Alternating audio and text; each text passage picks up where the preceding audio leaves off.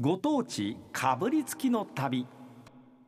さあ全国を旅しながら美味しいもんを紹介していこうというご当地かぶりつきの旅です、はい、今日は新潟県の妙高あたりで作られておりますかんずりっていう、まあ、調味料なんですが珍しい調味料をちょっとご紹介したいと思います。かぶりつくわけ、ね、そうなんです。うん、え、えー、このまず妙高あたりと言いますが、えー、新潟県の妙高と言いますと。スキーで行かれる方も関西からね意外とスキーヤーがあのこの妙高の方を訪れることが多いんですがあの全国で、まあ、スキー場とはありますが、はい、日本で初めてスキー場ができたのがこの妙高高原なんですよ。新潟の妙高が一番最初なんですね、はい、ここがスタートなんですね、まあ、大阪から行きますと金沢まで行ってそこから北陸新幹線糸魚川というところから南の方へちょっと下ってきまして妙、えー、上越妙高という駅があるんですが、えー、ここで降りていただきます。車でいうと妙高高原インターチェンジというのが上越自動車道にありますんで、えー、そこで降りていただきましたらもうその辺りが妙高という辺りなんですね、えー、妙高市という市があるんですが、えー、き言いましたように、まあ、糸魚川それからそのもうちょっと横に上越という町があるんですがこの上越は海に面してるんですけれどもそこからちょっと南に下がってきますと高田という町があるんです。高田城といいましてお城がありましてね、はい、ここの桜はものすごい見事な桜を咲かせるということで有名なんですがえそこからもうちょっと南に下がってきますと新井という町があるんですが新しいに井戸の井新井というところこの辺りで実はかんずりはたくさん作られてると言われております。でそこからちょっと下がってくると妙高高原という駅、えー、そしてインターチェンジがあるんですが今日はね妙高からちょっと上の方に上がっていきたいと思います。で妙高というだけありまして妙高山と山があるんです。えこの妙高山高さが2454メートル。えドンと控えてる、ね、ドンと控えてる山なんです、えー、でこの妙高高原の横のところから道県道39号線というのがあるんですが私この道が好きでねどういうところというのはね、えー、ゆるい坂で一本道でまっすぐその妙高山に向けて上がっていくんですよ。なんか妙高山に吸い込まれるような感じで。で途中ねゴルフ場があるんですが、はあ、ゴルフ場の右左ゴルフ場でそのゴルフ場の真ん中を横切っていくんですよ。不思議な道、はあ、でさらにずーっと上がっていきますとトンネルが一つありましてで温泉がこの辺りたくさんあるんですがまず関温泉という温泉。それからさらに上の方、えー、トンネル抜けていきますと今度は燕温泉という温泉があるんです。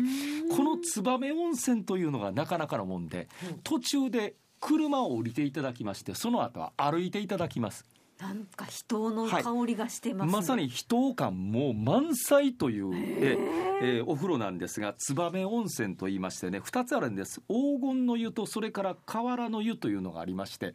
でねここはね周りは普通の木々に囲まれているところです。はい、外なんですか？いわゆる野天風呂？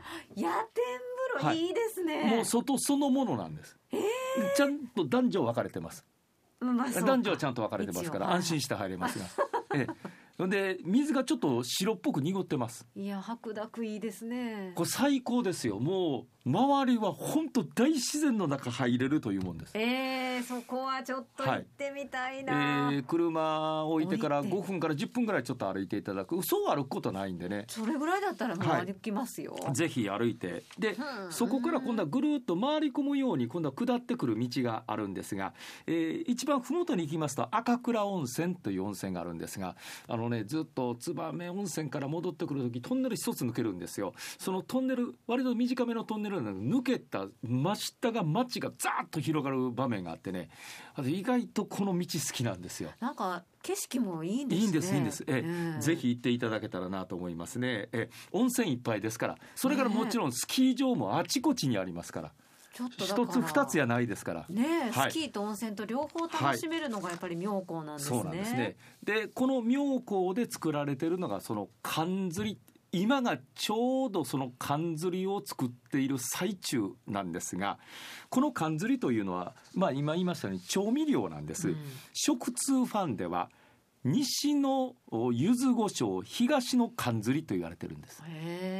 食通ではそう言われてるという、えー、なかなか関西の人はあんまり缶ずりって知らない方が多いかなと。なんかその赤い唐辛子かなっていうぐらいの印象でええでね、あまりこう作り方とか知らないですよね。あのこれ何でも使えるんですよ。例えばラーメンに入れたり味噌汁に入れたりからし代わりに使ったり納豆に入れたりわさび代わりに使ったりと焼き魚刺身何でも。私これ、えあの割と焼肉した時のタレの中に入れて混ぜると辛いのがいい感じになるんですよ。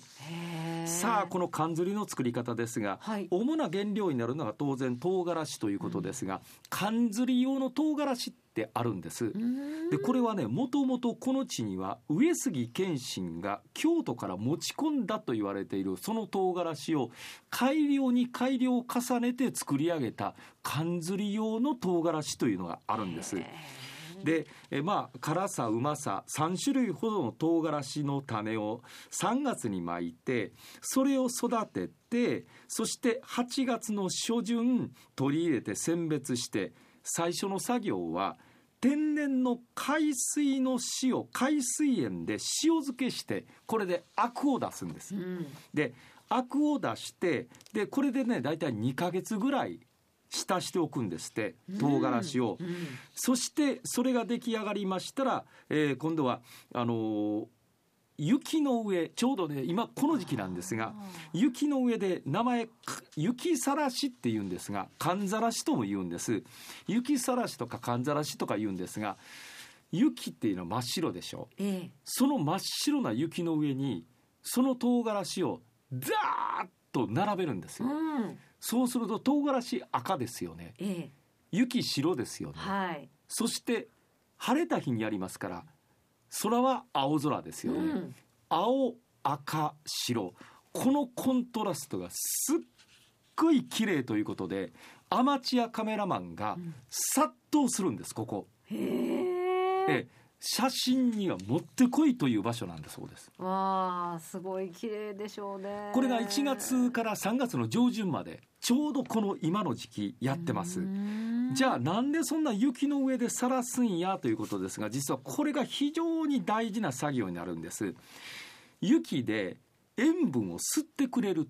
なるほど塩漬けしてたからそれを吸うと、はい、さらにその唐辛子の甘みがそこで高まる。さらに雪の水分が唐辛子を種まで柔らかくしてくれると。加工しやすくなるというなんか昔からの知恵なんでしょうそういうことなんですよね。すねえそれを今度は井戸水で洗うんです。はい、井戸水で洗って、えー、そしていよいよここからです。井戸水で洗ったのを米麹決まった配分があるんですが、その米麹で配合で混ぜて発酵させるんです、うん、唐辛子を発酵させてそして渋みと酸味が効いた柚子をちょっと加えることで独特な味が出てくる。ここまでが下準備なんです。かかってますね。今言うたのが下準備なんです。いよいよそれを樽に入れて、発酵期間が3年なんです。そんなかかるんですか？熟成3年。でようやくそれで出来上がるんですが樽から出す前に樽自体をこの寒い時期外に出してもう一回寒さにさらす。この寒ざらしを行うことで味が引き締まって一層マイルドになるという。うわ手間暇。ものすごい手間暇かかって出来上がるこれが缶ずりというもんなんです。ようできてきたねって感じしますね、はい、頑張っていろんな方が頑張って。ええこれで出来上がりなんです。